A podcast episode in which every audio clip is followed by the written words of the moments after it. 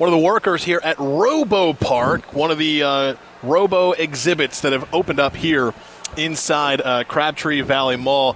What's up? How are you, man? I'm doing good. I'm doing good. Good. How old are you? I am 18. 18. What got you interested in working on robots and all this technology in the first place? Um, just it just kind of happened with like me just like kind of I'm not gonna lie, kind of destroying the technology at home over time, and then they kind of like just my parents was like, nah, you need you broke it, so you gonna fix it. Oh. So that kind of sparked there, and it's just been I've loved it ever since. What, what are we talking about? Like video games? You get mad and like smash the controller? What are, what are we talking about? Yes, yeah. that I think we've a all been there. yeah. yeah, we've all been there. Uh, and, we haven't. well, We haven't all been there. You've never smashed a, a video game I controller? have not smashed a video game controller. Sorry, sorry to disappoint. That kind of surprises me. I, Really? Yeah. What does that say about me? I don't, But you're that's a- okay. You're a very. Michael has turned it into something productive. That's true. That's Yes. true. Yeah, we went from smashing controllers to now working on robots. Uh, so, let, you know, f- for the people that are just tuning in, uh, explain Robo Park and, and what everyone can experience when they buy a ticket here.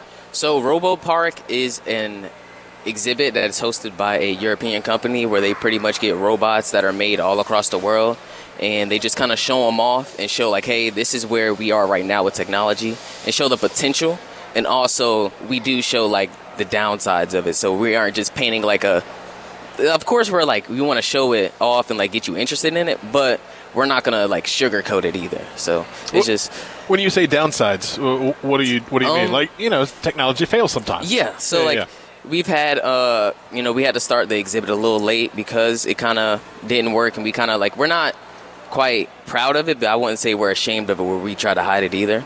And then just certain robots just malfunctioning every now and then. It's just we are not afraid to you know acknowledge like hey robots are good and all but like they do have their downsides too. What are some of the uh, robots that you specifically are are working with? So right now, I think my favorite in my zone, which is the AI zone, is our chessboard called Square Off. So Square Off is a AI chessboard where pretty much you can play against it, or you could play against someone else that has the board, and they could be like across the world, and the piece will move itself. Whoa. So that's my favorite one. Do people find that cool? Do they find it creepy? Maybe a little bit of both. So people, I haven't heard anybody say it's creepy. They really loved it, like to the point where like they'd be there for 20 minutes and be like, yeah, it's time to, you know, we got other people that want to play, so it's kind of. You gotta move the exhibit Yeah, along, you gotta- you but they love it. down. They love it. Yeah, what has the feedback been from the children? Um. Oh my goodness! Like, if you would like go over there for a few minutes and just see their faces light up when they see it move on its own, like they're really fascinated. Like, and then for the kids who do know how to play it, they'll be there for hours. Like, if they could, they would like, yeah. The, Christine, you were telling us earlier uh, you can play fruit. Right? You can play fruit. How does how? how?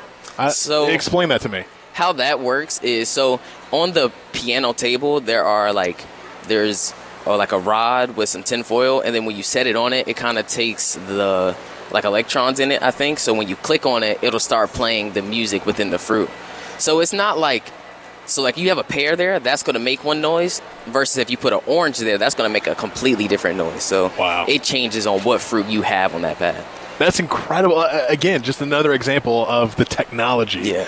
that we have is so so cool. Uh, we we okay, so we have robots that dance. We have robots that can have a full on conversation with you. Ha- have you tried that yourself? Be honest. Yes. So we used to before we uh because we just swapped out our robots yesterday. So we had one named Moxie. Moxie was like a AI that was meant for kids to like kind of express their feelings like in a healthy way. So like sitting there having conversations with that is kind of like I feel like I'm having a conversation with like another human being right now. So Yeah. at first it's kind of weird, but like over time it's like wow, this is really cool and like there's a lot of potential in this. Now you're young. You've been kind of used to this type of technology in your lifetime. Try to explain to our older listeners out there because when they think of robots, you know, it, it, it was a different time in the 1960s, uh, 70s, 80s when they're like robots. You know, robots are taking over the world. So, I think the best way I can explain it is that robots, of course, like us humans have made them, but we've kind of given them a mind of their own to to an extent. Of course, we don't just give them free rein because You never know what will happen. Right, right, right. but so they kind of like can think on their own to a certain extent, like to of course our benefit. So like for instance, I know there's we actually just put an arm robot out to where like let's say like you were real lazy enough to like I don't want to go get that cup.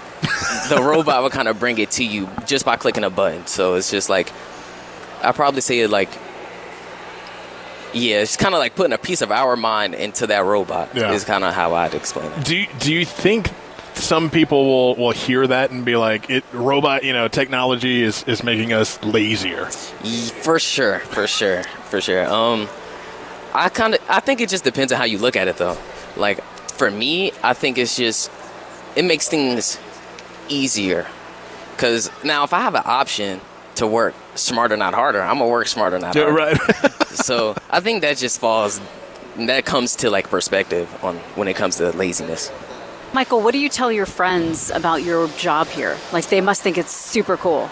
Um, so I originally told them that I got a robotics job, and at first, you know, friends are gonna pick on each other, like you nerd, and I was like, I was like, at least stop by and see what it's about. And they stopped by, and it was like, why didn't you tell me about this? Like, I could have had a fun job because we get to learn and play with the robots as we're working here. So it's not like uh, we're just talking about it. We get to play with it and have fun with it. Yeah. So.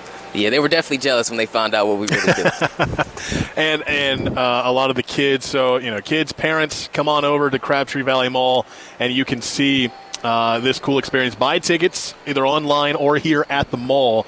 And that ticket is going to give you so many different experiences. Like you said, you can play chess with a robot. You can wa- you can dance with a robot. Uh, but the classes as well. There's there's um, Masterclass. master classes is is a thing as well that uh, gives people an option. So kind of like what you said, you guys are learning and, and playing with it, and you can give kids an opportunity to do that as well. So for the master classes, like when I tell parents about it, I kind of like say that that's their time to decompress. Because while they're here, they're kind of like running around with their kids, and like some of them have really short attention spans. So you know, I tell them like, go let them play slime, go let them play with the VR. You know, you just have your little whew, wind down Yeah. period, and they love it. So I'm happy that you brought up the master classes because they have um, the slime is a is a master class, and then there's also the 3D pen master Yes. class. Tell us a little bit about that. So the 3D pen is like, I, I just think it's so cool. The fact that like, of course, it's like you can draw it out. Like it's not like on a piece of paper. Like I know we have like a bicycle over there, and it's like the things that you can do with it. Like you're only limited by your imagination with it. So I think that's like the really cool thing about that master or about that 3D pen.